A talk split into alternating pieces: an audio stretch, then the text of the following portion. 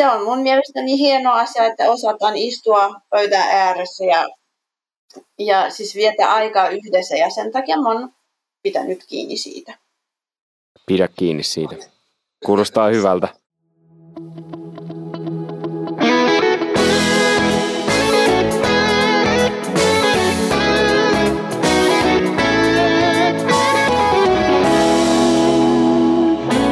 Lähetystyön takahuone. Tervetuloa kuuntelemaan Lähetystyön takahuone podcastia. Minä olen Mika Järvinen ja toimin tässä ohjelmassa kysymysmerkkinä. Ja tällä kertaa meillä on tällainen teema kuin naimisissa eri kulttuurista tulevan henkilön kanssa. Ja senpä takia meillä on täällä studiossa pariskunta ja toinen pariskunta on etänä paikan päällä. Ja lähdetään liikkeelle ihan sieltä joen suusta, eli ketä siellä on paikan päällä? No, mun nimeni on Mika ja, ja tota, tässä on vaimoni. Tania. Mm, muistetaan vielä toistamme nimet. Joo. Ja ollaan kansanlähetyksen lähetystyöntekijänä oltu tässä ja tällä hetkellä itse toimin kansanlähetyksessä täällä paikallisessa piirissä. Ja, ja itse mä olen Ranskasta kotoisin. Aloitetaanko ihan pikkasen semmoilla romantiikalla, että jos voitte kertoa vähän, että miten te olette aikoinaan tutustunut toisiin? Mä olin Antwerpenissa opiskelemassa tropisia tauteja, kun olin aikaisemmin ollut Afrikassa töisessä sairaanhoitajana ja halusin lähteä takaisin ja mä halusin lisää koulutusta. Ja mikä oli siellä Antwerpenissa myös merimieskirkolla vapaaehtoistyöntekijänä ja samalla kurssilla, kun siis missä mä kävin, oli yksi suomalainen öö, lähetystyöntekijä, kenen kanssa no meistä, meistä tuli ystäviä ja sitten hän esitteli Mika ja siitä se lähti en palannut heti Afrikkaan, vaan menin Suomen kautta sitten. Kuulostiko toi Mika tutulta? Kyllä se kuulosti ihan tutulta, ei siinä mitään. Joo. Silleen se suunnilleen meni, joo kyllä kyllä. Ja itse asiassa juuri nyt vissiinkin mikrofonin äärelle tulee tuolta Johanna Jamakutsi ja Suhe Jamakutsi olikin jo odottelemassa mikrofonin äärellä. Tervetuloa. Kiitos. Kiitos. Ja mikrofoni tuntuu myös kiinnostavan Tomia, joka on täällä myös paikan päällä. Hei, romantiikkaa teidänkin puolesta, että miten te olette tutustunut aikoinaan? Itse tota, mä olin opiskelemassa saksan kieltä Saksassa ja samassa yliopistossa tota, oli myös Johanna. Ja sitä kautta sitten tuli seurustelua. Ja... Olitko sä Johanna opiskelemassa kans siellä saksan kieltä vai?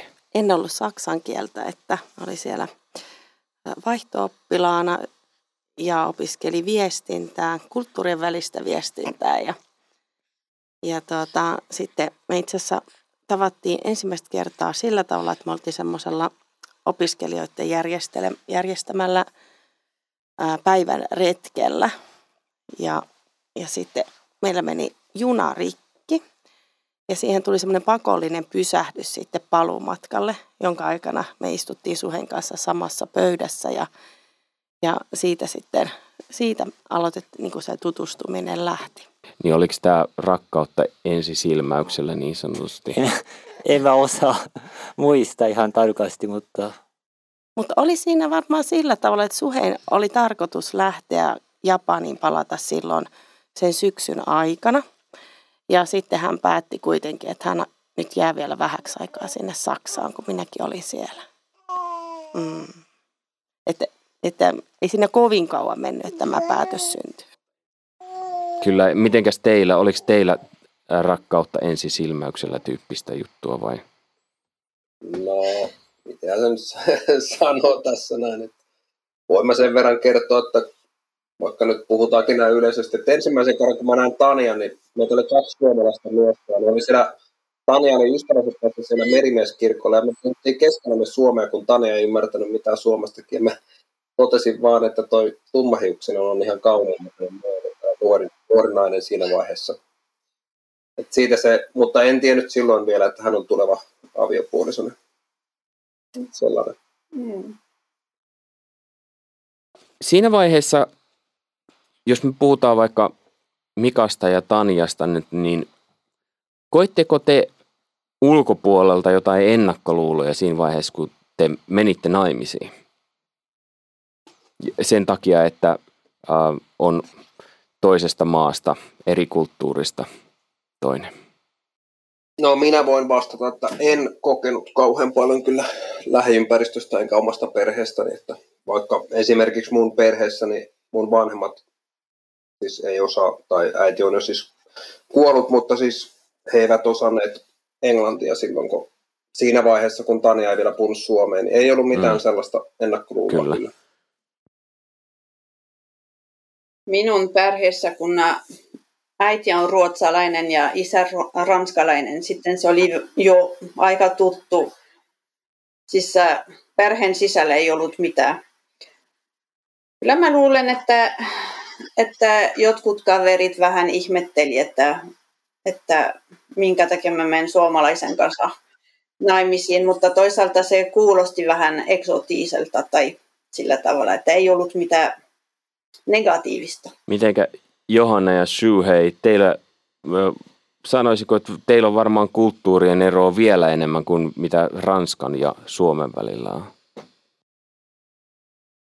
2を取ったや失点とった栄養ラヒスブッサケタンケネン区間をないみしさとったムイデンまあ関西来戦関西や。ムイスタンエッタとった絵かけたむイサにとったナキとったヨハンナや失点とった違反サナットマクシエハネロをタたサノッタバいや失点キャキャビメシテウヘッサムンモラッサや。ムンモキンキュラウンラってばるましてムッタとったエセナユタムにウンラってねえた。Että tota, eli tota, ihan suhtauduttiin hyvin tota Johannas, Johannakin. Mm. Mutta Suhe äiti osasi puhua saksaa ja meidän alussa yhteinen kieli oli saksa, niin kuin Suhen kanssa. Ja sitten se oli tosi mukava, että mulla oli heti Anopin kanssa niin kuin yhteinen kieli, että erityisesti Suhe ja äitin kanssa me ystävystyttiin nopeasti. Ja sitten äh, Suhe ehti tavata mun vanhemmat niin kuin kerran, ennen kuin sitten me mentiin kihloihin. Ja sitten sukulaiset tapas Suhe häissä ensimmäistä kertaa suuri osa, mutta, mutta mulla on se kokemus, että kyllä kaikki otti hyvin Suhen vastaan. Musta tuntuu, että mulla ja Tomillakin on yhteinen kieli, koska mä annoin jonkun tommosen tekniikkalaitteen pahvilaatikon, niin se tuntui hyvin kelpaava hänelle.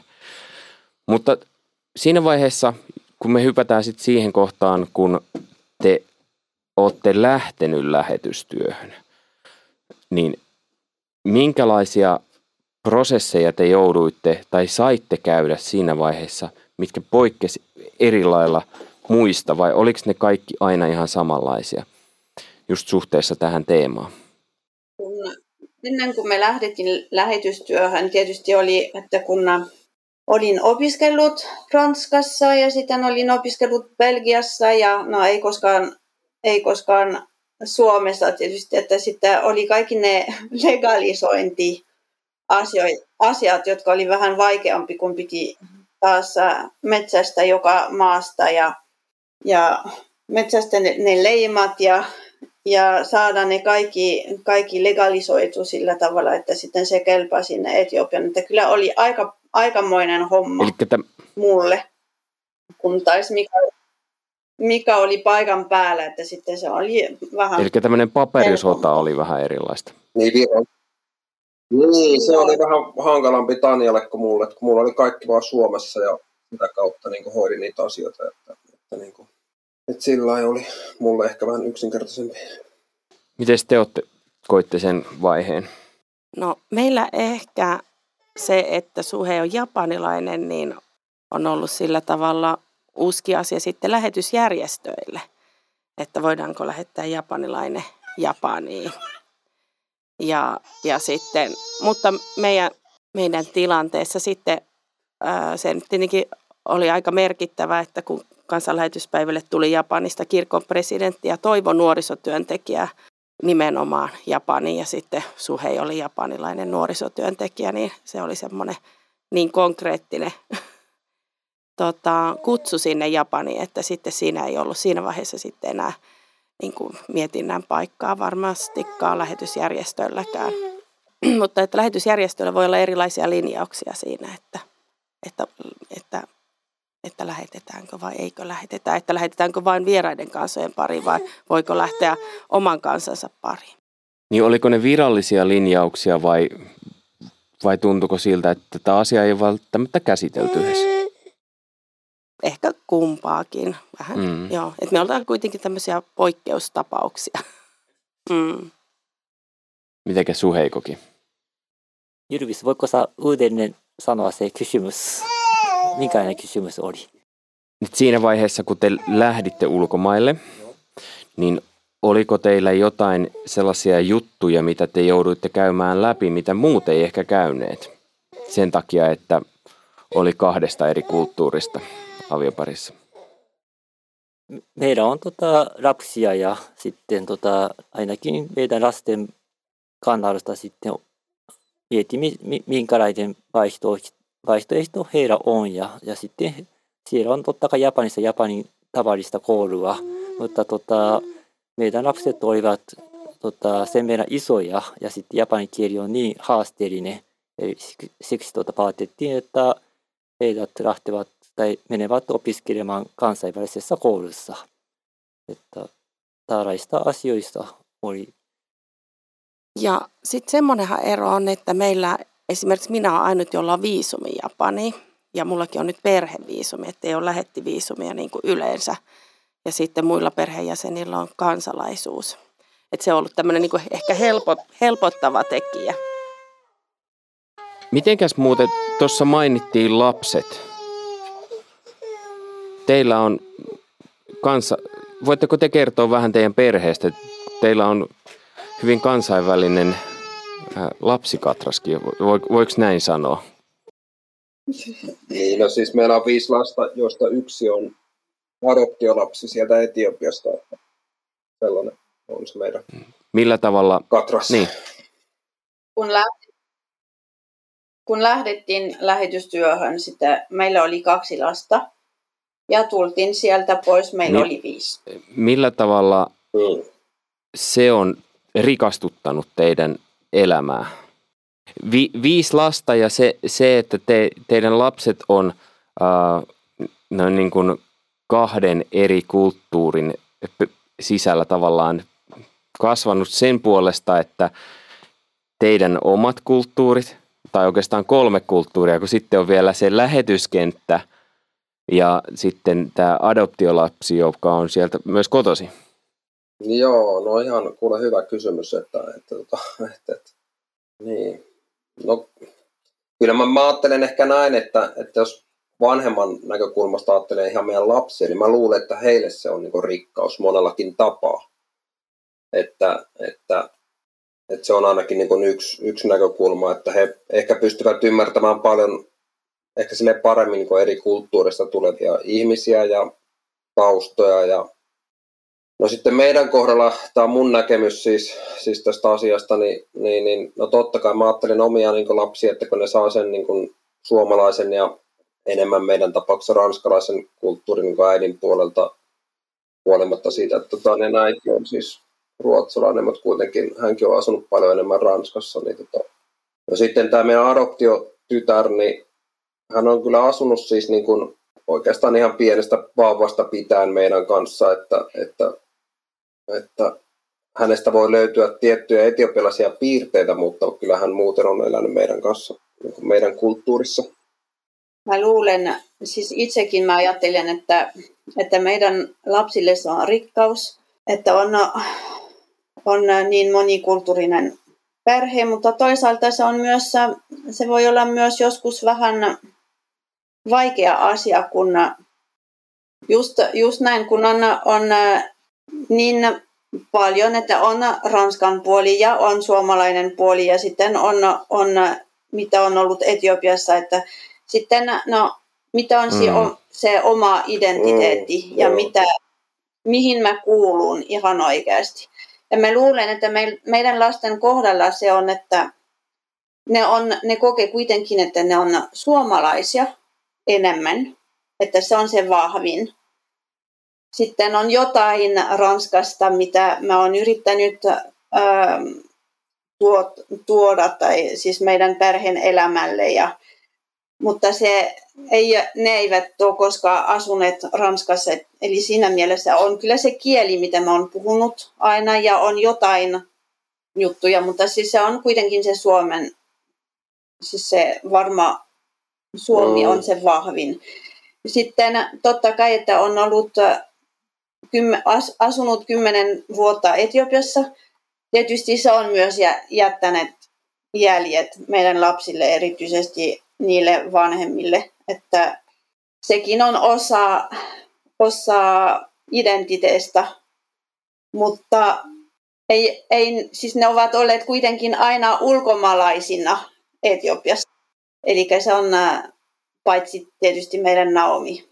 Mutta siinäkin on, on siis on varmaan tuonut myös jotain erilaista. Eli sitten on, on aika vaikea siis selittää, mutta se on aika, aika sekoitus. Niin ja sitten vielä vähän kuten näillä, ää, tota, siis tässä näillä, siellä Japanissakin, niin siis lisäksi vielä lasten osalta tulee vähän se, että kun ne käy kansainvälistä koulua, niin kuin meilläkin kävi sit vanhemmat pojat kävi puolettaista kansainvälistä koulua ja sitten nuoremmat käytännössä koko ajan, niin se tuo myös sellaisen ihan omanlaisen maailman, mitä he elävät, se kansainvälinen koulu. Eli siinä on vielä sekin ulottuvuus sitten tässä kuviossa. Nyt kun tätä äänitetään, niin täällä on sen verran lämmin kyllä täällä studiossa, että nyt on pakko, pakko, pakko avata vähän ikkunaa kuulijoille, vaan tiedoksi, että jos tuolta nyt alkaa traktorin ääniä ja muita kuulumaan, niin se johtuu tyystin siistä. nyt puhuttiin siitä, että minkälainen rikkaus on ollut se, että on ollut tällainen lapsikatras ja hyvin näin niin kuin eri kulttuurien keskellä, niin mitä te ajattelette, että minkälaisen rikkauden se on antanut että on lähetystyössä naimisissa eli eri kulttuurista tulevan kanssa. Olisi hienoa, kun tällä olisi joku semmoinen lyhyt sana. eli minkälainen rikkaus on siitä, että Rikkaus tai tota, ensin voi sanoa, että tota, helpotus on, tota, mä oon kotoisin sieltä Japanista ja mä おさん失点せん消えるた、やっぱり消えるたや失点とた、バイコンパリオンパフェリ、足を得た、ブロクラテ、足を得た、ムッタとた、オンリストホイタマ。フリッカウクシスタシテビエラ、エデレンラフシスタ失点とった、ヘイリオミュース、フリッカウセッタマオン、イサナコトエシ、シエルタや、ヘイオイバツ、アスはシエラ。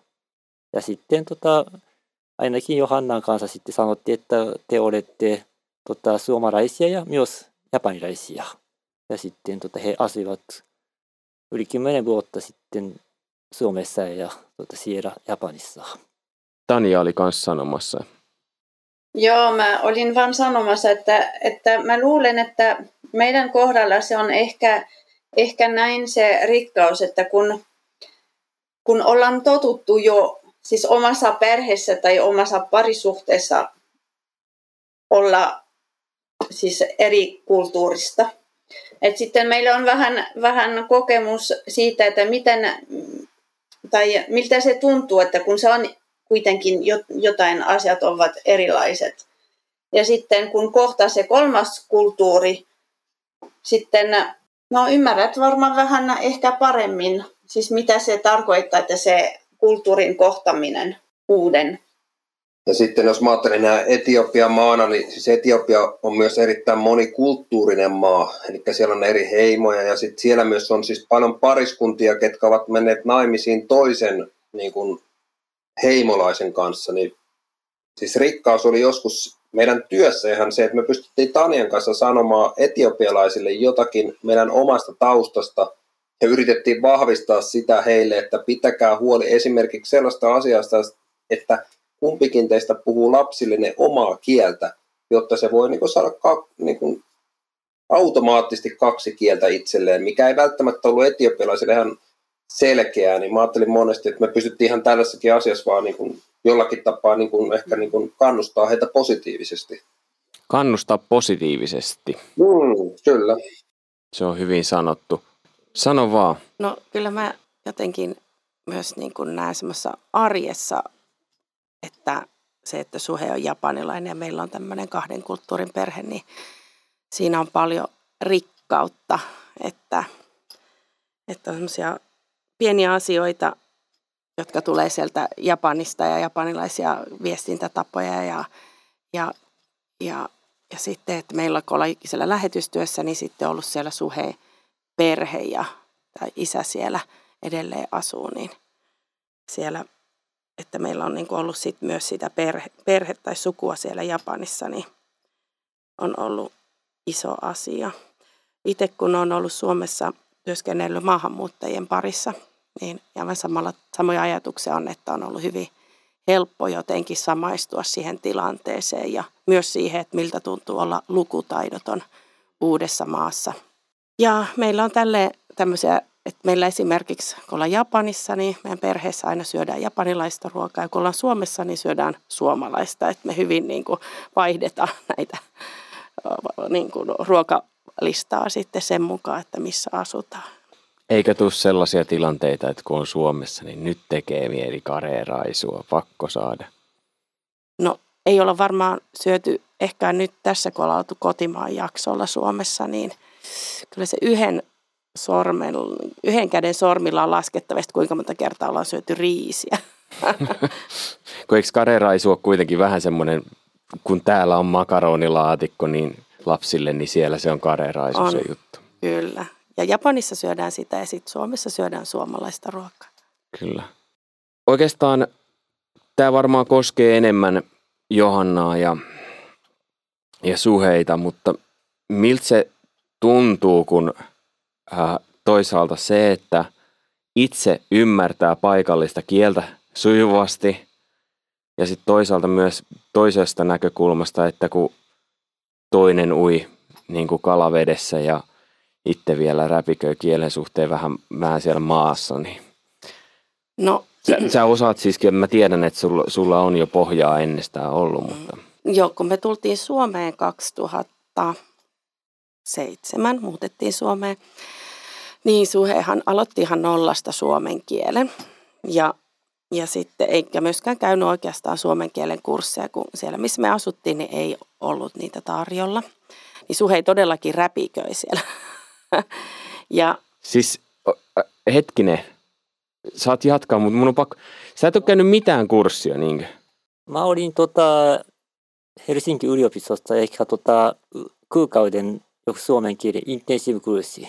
Mutta tota, ei se niin paljon, tai aika, aika vähän. No nyt täytyy kyllä ottaa hattu ylös, koska ajatellen kuinka hyvin sä puhut, mutta sitten myös kirjoitatkin juttuja, niin nostan hattua. Niin, joo, Johanna, anteeksi. Niin sen takia mä itse asiassa sitten annoin niin heitin Suhei vähän sinne, että, että Suhe kyllä pärjää. Ja kun me muutettiin Suomeen, niin meille syntyi meidän ensimmäinen lapsi. Niin se oli vähän sellainen pakkotilannekin, että mä en voi nyt niin kuin tässä auttaa, että nyt sun täytyy niin kuin jotenkin selvitä. Ja sillä tavalla sitten ainoastaan tietyissä hankalissa tilanteissa mä autan, mutta muuten sitten Suhe on oppinut toimimaan ihan itse. Ja Suhe on nyt tehnyt mulle vähän samaa siellä Japanissa. on tämmöinen kierre, molemmat saa sitten, niin kuin mä oon saanut hoitaa semmoista hankalaa sairaalabyrokratiaa välillä lasten kanssa, kun on käynyt siellä. Ihan mielenkiinnosta kielikysymyksen suhteen, miten teillä, äh, ehkä erityisesti se vaihe, kun te olitte Etiopiassa, niin äh, perheen sisällä, kuinka paljon oli ranskaa, kuinka paljon paikallista kieltä, kuinka paljon suomea? No meille, meille oli siis kotikieli oli suomi, mutta tai, tai itse asiassa näin, että mikä puhuu aina suomea, minä puhun aina ranskaa lapsille.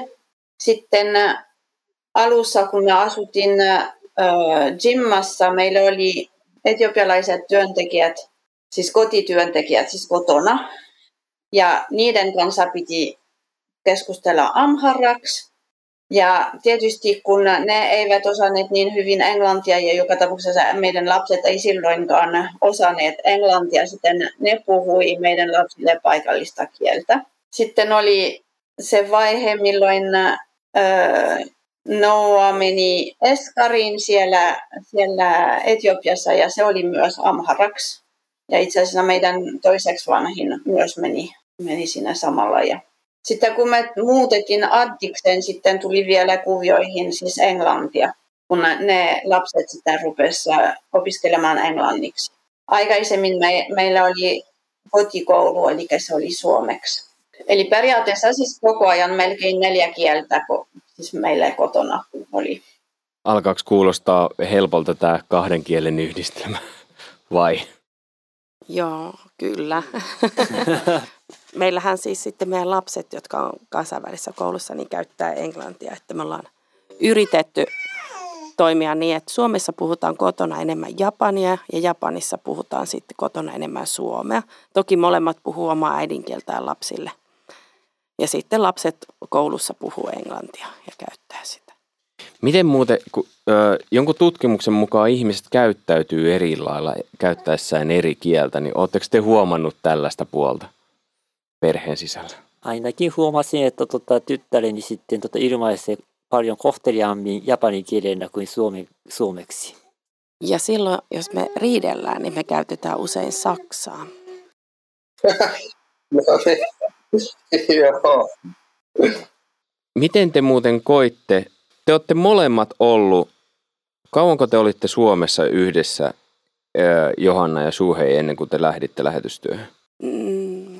Mm, 13 vuotta. 13 vuotta.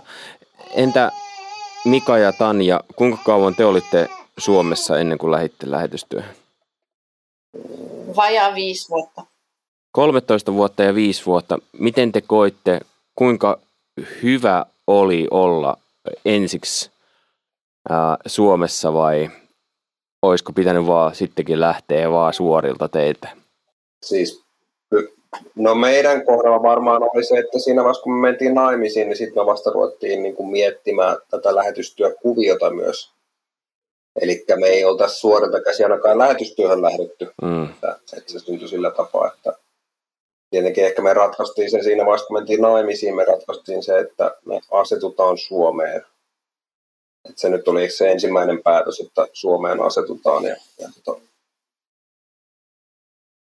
ja sitten pikkuhiljaa, sitten nyt ensimmäisten vuosien aikana sitten tämä lähetystyö tuli sille voimakkaasti mukaan kuvioihin. Niin sillä Itse koen sillä tavalla, että se oli varmaan ihan hyvä, että oltiin Suomessa kuitenkin, että tuli itselleni, siis Suomi tut, tuttu maa, mm. sillä tavalla, että kun me lähdettiin sitten, kun me sanottiin, että okei, mennään kotimaajaksolle, että me koin ihan oikeasti, että mä olin kotona silloin, kun mä olin Suomessa. Mm. Mites Johanna näytti siltä, että tuli ajatuksia? Mä kans koen, että ne Suomen vuodet oli tosi tärkeitä. Ensinnäkin sillä tavalla, että Suhei sai Suomessa tämän sosionomin nuorisotyöntekijäopinnot ja sitten, sitten myös sitä seurakuntatyökokemusta, mitä Japanissa ei olisi niin kuin voinut saada tai ainakaan niin kuin samalla tavalla, että se olisi, siellä ei ole semmoista nuorisotyöntekijän koulutusta kirkon sisällä esimerkiksi. Ja sitten meidän, mehän oltiin 2013 Suheen opintojen aikana sitten Japanissa puoli vuotta ja, ja lapset kävi siellä sitten päiväkotia ja sitten me tultiin Suomeen ja huomasin, että meillä ei ollutkaan asuntoa omaa. Niin näin Suomen vuosien aikana me saatiin hankittua koti, että sitten nytkin kun ollaan Japanissa, niin on kuitenkin Suomessa joku paikka, mihin me voidaan mennä. Että se on mun mielestä tosi, tosi tärkeää, että on, on sitten Suomessakin se koti jossain ja Japanissa – oma, oma koti sitten taas.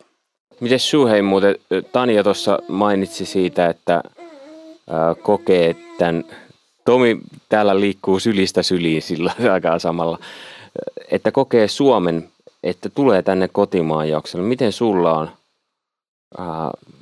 onko Suomi muodostunut sulle myös kotimaaksi? Joo, niin kuin Johanna sanoi, että asuimme noin 13 vuotta ja, ja se on tarpeeksi pitkä aika, joka voi sanoa tuota, toinen kotimaa on tämä tässä. Hei, nostetaanpa sitten se, en mä tiedä voiko sanoa, että kuuma peruna vai mikä, puolihaalea peruna esille, että minkälaisia haasteita te olette kokenut sen myötä, että te olette ollut lähetystyössä äh, tämmöisessä nai, nai, ja naimisissa eri kulttuurista tulevan kanssa. Sille on, siis englannin kielessä, mä siinä bonusjaksossa mä selitinkin sitä, että englannin kielessä sillä on joku, joku nimityskin tälle asialle ja varmaan Suomessakin, mutta mä en enää muista, että mikä se oli. Mutta naimisissa eri kulttuurista tulevan kanssa ää, lähetystyössä, niin minkälaisia haasteita siinä on ollut? No mä voin kertoa, että Japanissa kun me ollaan, niin varmaan ne, tai sellainen voimakas aavistus minulla on, että siinä on monta kertaa ne ää, paikalliset seurakunnan työntekijät on säälineet suheita, että kun silloin tuommoinen ulkomaalainen vaimo, koska sitten ulkomaalaisen tämmöinen suomalainen vaimo ehkä on stereotyyppisesti hyvin voimakas sanainen ja on, on niin kuin niin, ilmaisee mielipiteitä, että sitten semmoinen japanilainen ehkä olisi sitten heidän mukaansa niin kuin mukavampi, että ja nyt kun meidän Tomi syntyi ja sitten Suhe hoiti kotona kolmea lasta, niin se oli mm. valtava il- ihmetys, että miten ihmeessä Suhe nyt pärjää siellä, kun se vaimo on siellä sairaalassa ja ne on kolme lasta sitten hoidettavana. Meillä oli kolme lasta ja sitten vielä tuota koira. Tarpeeksi on tekemistä ja japanilaiset työntekijät arvostivat. Mm. Pärjäsit.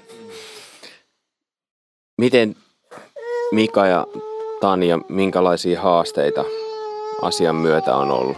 No en mä tiedä, lähetystyössä ei mun mielestäni siis sitä on paljon meidän ei ollut mitään niin kuin suuria haasteita, että me tullaan niin kuin eri maista. Että ainoastaan on ihan sellaisia niin kuin, viranomaistasolla ne välillä, kun ne sekoitteli meidän kansalaisuuksia, ne oletti, että kun sä edustat suomalaista lähetysjärjestöä, niin sitten kumpikin on suomalaisia, niin sitten sillä saattaa mennä niin kuin kansalaisuudet sekaisin niissä tärkeissä kohdissa, kun laitetaan työlupa ja sitten se joudut selittää heille, että korjatkaa nopeasti, kiitos, että tämä rouva ei ole suomalainen, vaan ranskalainen, jotta me saadaan työluvat ajoissa.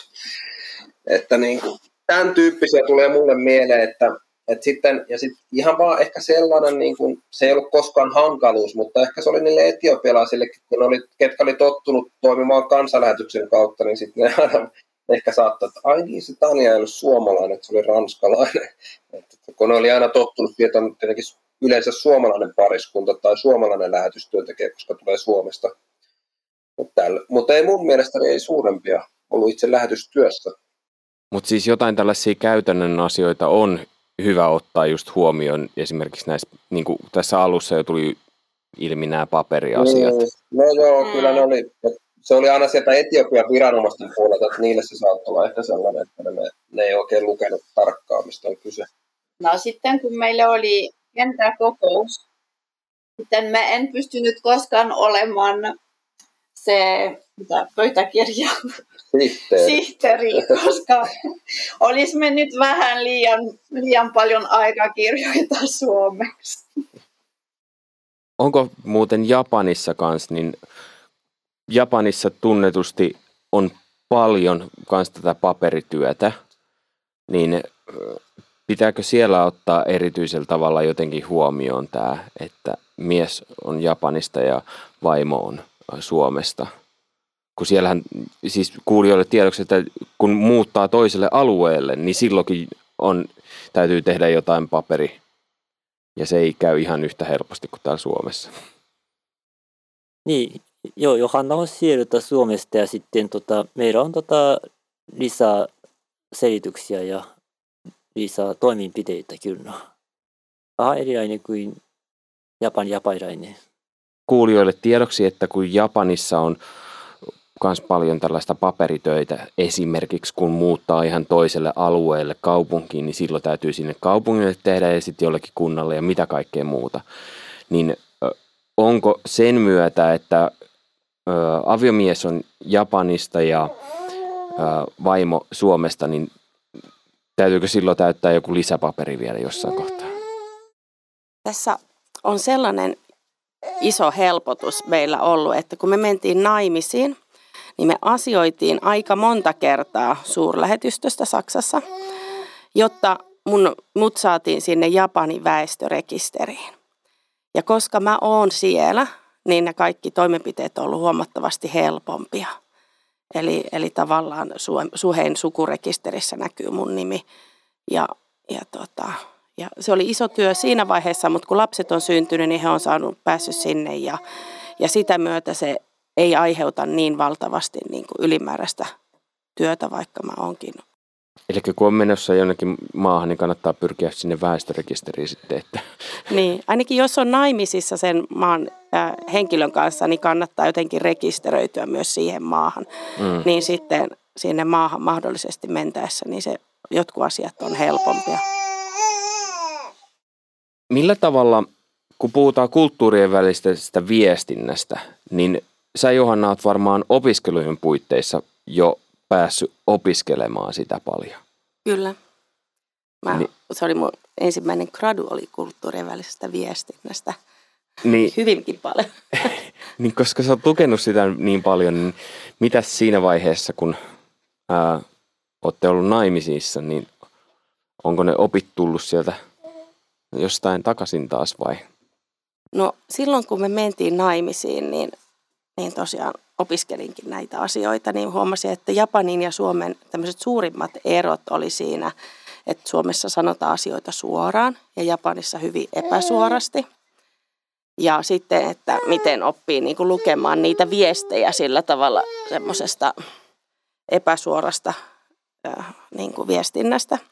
Ja sitten toinen oli niin kuin miehen ja naisen niin kuin tämmöinen maskuliinisyys, feminiinisyys asteikko, että Japanissa on aika paljon on vaimot kotona enemmän kuin Suomessa ja sitten on vähän semmoinen hierarkkinen yhteiskunta ja, ja, ja tuota, tämmöisiä asioita mä ajattelin, että ehkä näkyy myös meidän parisuhdessa tai näinkö mä suheissa, mutta toisaalta kun me tavattiin, niin suhe oli hyvin nuori tai 22-vuotias ja sitten asu 17 vuotta yhteensä ulkomailla, niin nyt mä en oikein enää niin kuin tiedä, että onko suhe niin kuin välillä japanilainen vai suomalainen vai että, että tuota, sellaiset asiat on ehkä, ehkä ainakin niin kuin hyvin haalenneet. Että. Mutta stereotyyppisesti nyt kun ollaan työssä Japanissa, niin sitten mä tietenkin vähän niin kuin toisten vaimojen ja äitien kanssa jutellessa, niin kuuntelen eri korvalla, että mitä sieltä tulee. Millä tavalla Suomen ja Ranska, Ranska ää, Ruotsi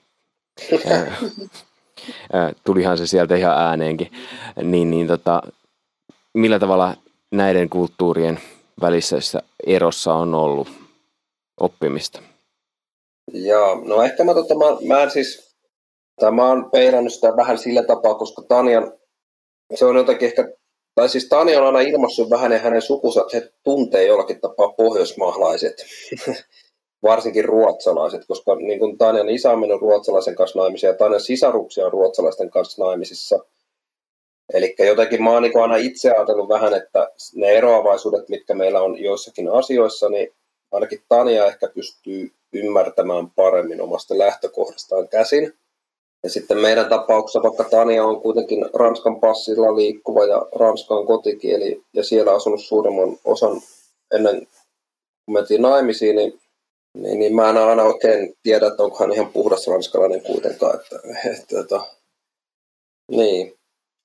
Mä näen monesti ne erot siinä vaiheessa, jos niin kuin, siis Tania on siis niin kuin ranskalaisten tai perheensä kanssa, niin hän on jotenkin ehkä erityyppinen sitten kuin meillä kotioloissa. Että, tota, ja tälleen, mutta varmaan on, no Tania voi sanoa, että onhan meillä totta kai erojakin No. Mä, mä muistan siis sen, kun me mentiin naimisiin, niin Tanjan isä varotti pohjoismaalaisista, että ne ei puhu paljon mitään. Että se varmaan pitää paikkansa osittain. Pohjoismaalaiset miehet siis. niin, joo. joo.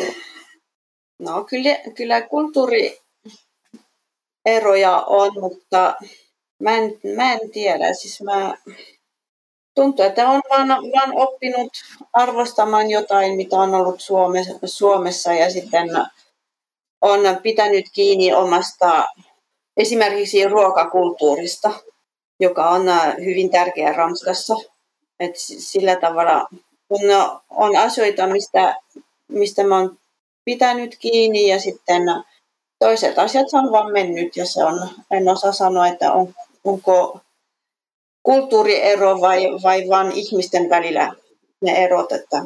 Ja mä usein ajattelen sillä tavalla, että kun menee naimisiin niin vieraan, vieraasta kulttuurista tulevan henkilön kanssa, niin siinä jotenkin alkuoletukset jo on, että se toinen on jollain tavalla erilainen ja joku asia ehkä tulee ilmi. Mutta sitten jos onkin suomalainen ja suomalainen pariskunta tai pari, jotka vaikka tulee Itä- ja Länsi-Suomesta tai ihan eri puolilta, niin voikin olla yllättäviä asioita sitten, mitkä eroaa, jota ei ole ajatellut siinä vaiheessa, kun menee naimisiin. Mutta että meilläkin niin jotenkin lähtökohta oli jo se, että on varmasti paljon asioita, jotka on erilaisia kuin se, että me ollaan ihan samanlaisia. Ja mm, niin sitten ne ei ehkä yllättänyt ja sitten ne ei osaa suhtautua sillä tavalla, että, että näitä tulee. Mä tykkäsin ihan hirveästi, kun Tanja sanoi, että on pitänyt kiinni omasta ruokakulttuurista. Ja se aihe nostaa mulla sen kysymyksen myös, että millä tavalla, äh, kun tullaan useammasta kulttuurista, niin millä tavalla kunnioitetaan äh, toisen kulttuuria ja pidetään omasta kulttuurista kiinni? Kuitenkin niin, että ei lyttää sillä omalla kulttuurilla. Että ei kyllä, meillä syödään pelkästään spagettia. Mä varmaan sanoisin nyt jotenkin väärin, että ei saisi sanoa spagetti, vaan se on jotain muuta. Anteeksi, ei ole tarkoitus mollata ranskalaista kulttuuria. Kyllä siis mä luulen, että se on, se on ehkä, jos mä puhun ruokakulttuurista, se on enemmän, että se tapa, millä syödään ja mitä se tarkoittaa, että kun syödään ruokaa yhdessä. Ja mä oon huomannut, siis ensimmäinen kerta kun mä tulin, mä tulin Suomeen ja sitten mä vierailin, siis oli Mikan vanhempien luona. Ja Mikan äiti oli laitanut todella hyvää ruokaa.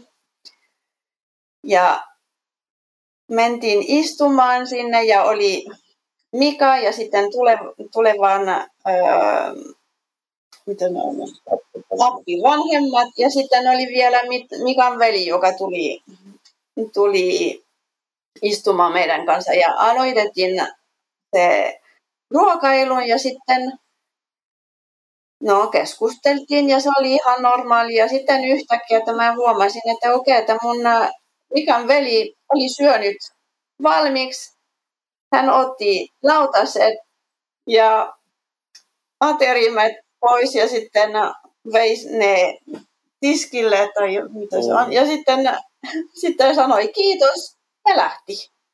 Ja itselleni oli vähän semmoinen olo, että mitä tämä nyt on, että mitä on just tapahtunut, että Ranskassa on todella epäkohtelias, jos on vieraita, vaan lähtee pois erityisesti jos on aikuinen lasten kohdalla, että voi ymmärtää, mutta, mutta se oli semmoinen, mikä itselleni oli, että oho, että ei osata edes ottaa aikaa yhdessä. Ja se on se, mitä me tarkoitan, että mä oon yrittänyt nyt pitää kiinni siitä meidän perheessä.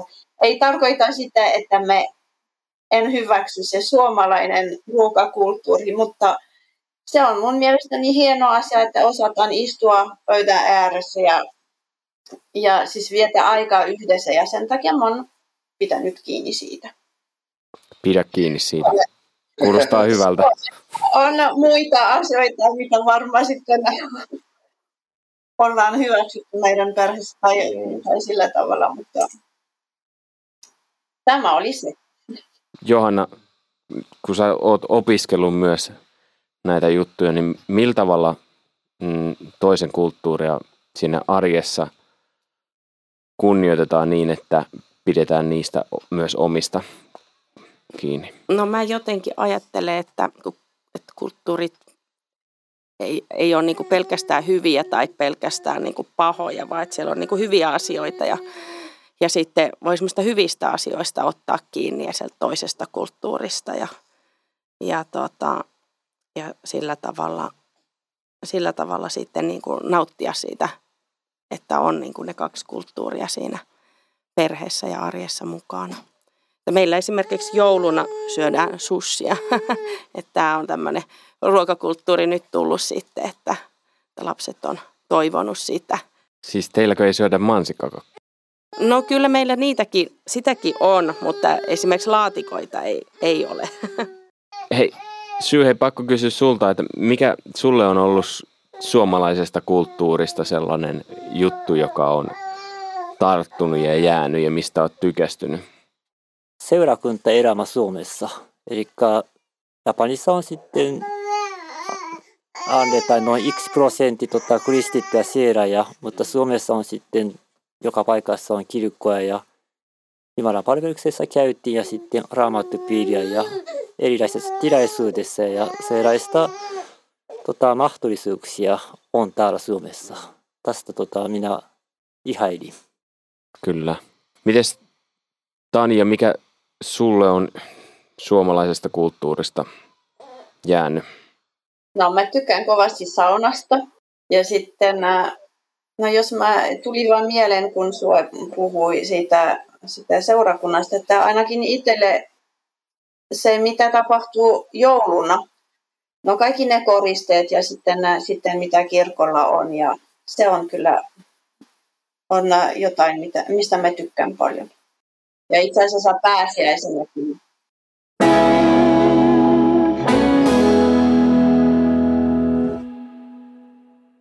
Kysytään vielä Johannalta ja Mikalta ihan lopuksi samankaltainen kysymys, mutta ennen sitä mä haluaisin kysyä vielä teille vinkin, että tarviiko lähetti kumppaneiden jollain tavalla teidän mielestä ottaa erityisellä tavalla huomioon, kun on pariskunta, jossa toinen tulee toisesta maasta?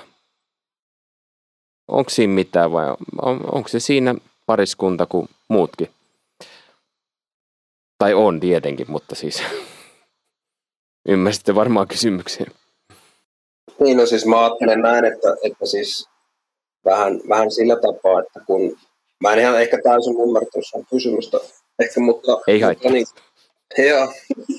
No siis mä ajattelen, että jos se lähettikumppani tarkoittaa sitä paikallista seurakuntaa tai kirkkoa, minne menee, niin mun mielestä ei heidän kannalta ole paljon niin kuin sillä merkitystä. Että sitten jos mä ajattelen taas sitä lähetysorganisaatiota tai mikä täältä vaikka Suomesta käsin lähettää, niin mä luulen, että heille kuitenkin ehkä tärkeintä on, että heillä on lähettää niin kuin suht tasapainoinen pariskunta kautta perhe sinne kentälle. Ja sitten siinäkään ei välttämättä ole sillä, että nyt toinen on toisesta maasta kotoisin, niin merkitystä niin paljon. Tuleeko suheilla mieleen mitään? Joo, tota, noin kaksi ja puoli vuotta sitten lähtettiin sinne Japaniin ja tavallisesti sitten tota, suomalainen 内で闇エス、ラフテバトラヘトスティオンテキアナヤシってメイダンコフタラマンコトエシンシエルタ、ウィテンキミナオレン、ラヘトスティオンヤリエスとカンサラヘトクセンカウッタ、イハンサマラヘトスティオンテキア、ムッタボイシオラセ、ヘイレ、ヤパンイライシンリオントタ、ヨスクスバイキアとして、ウマルタエタトタ、エマオトタ、ノ、マオイ、ヤパンイライネムッタラヘトスティオンテキア、エリ、エリ、eri asemassa. Niin just. Eli heidän kanssaan täytyy käydä jotain keskustelua tai vai onko se silleen, että he vähän hämmästelee asiaa, mutta ei puhuta asiasta?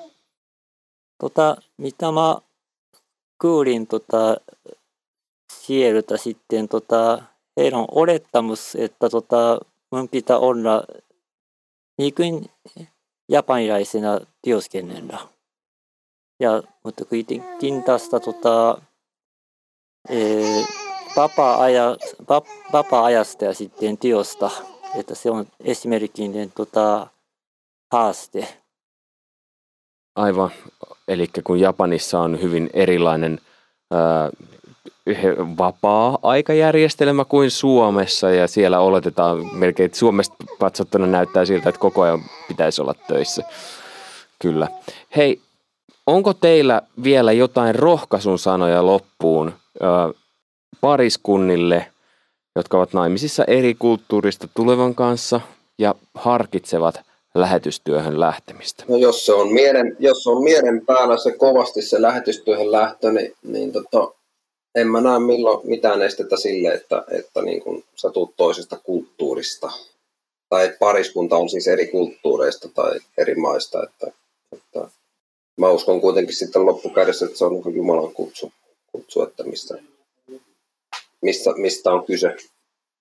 Olen ihan samaa mieltä, että, että ei siinä sitten siellä lähetyskentällä ja sit ole merkitystä, että mistä maasta se kumppani on kotosi.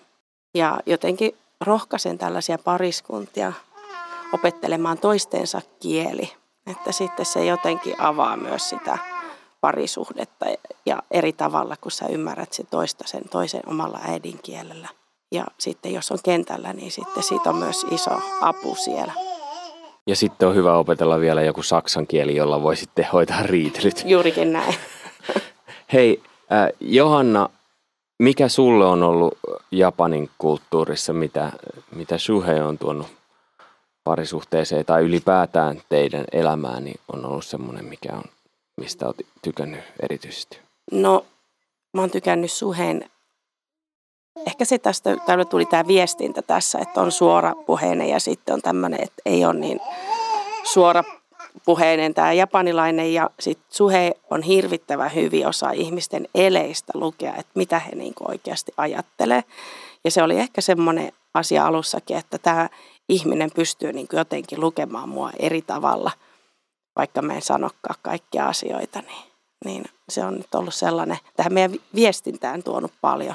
Hyvin japanilainen asia. Kyllä. Mitenkäs Mika, mitä oot Ranskasta vai onko tullut sieltä Ruotsista jotain? Tarkoitat siis nyt vähän samalla tapaa, mitä tuossa Johannakin puhui vai? Joo, mitä olet niin Ruotsin kulttuurista tai Ranskan kulttuurista saanut parisuhteen kautta? No varmaan, siis me oli ihan posi- positiivisia asioita, mutta ehkä mä niin tykkään siitä, mä veikkaan, että tämä tulee enemmän sieltä Ranskan puolelta, että vaimoni sitten tietyssä tilanteessa hän sanoi aika suoraan sen asian, miten se on. Niin se, sehän tekee ihan hyvää vaan. No, ei kai siinä mitään. Sanotaan sitten suoraan, että kiitos teille kaikille, kun olitte tässä. Arigato gozaimasu. Arigato gozaimasu. Parlez-vous de français? Se, Joo, se on nyt se, mitä nyt ranskaksi tästä suusta osataan sanoa suurin piirtein. Mutta hei, oikein paljon kiitoksia, kun olitte mukana. Uh, Johannan ja Syyhein kirjettä voi tilata kansanlähetyksen nettisivuilta. Kyllä. Ja ei pelkästään voi, vaan kannattaa. Ja Mika toimii tuolla Joensuussa piirijohtajana, niin kirjoitatko sä kirjettä? Joo, kyllä mä kirjoittelen harvakselta. Eli Mikankin kirje kannattaa tilata. Näin on. Oikein paljon kiitoksia teille kaikille ja kiitos hyvä kuulija. Hyvää illan jatkoa tai aamua tai päivää tai mikä nyt onkaan sitten hetki, milloin kuuntelet. Minä olen Mika Järvinen ja sanon moi moi.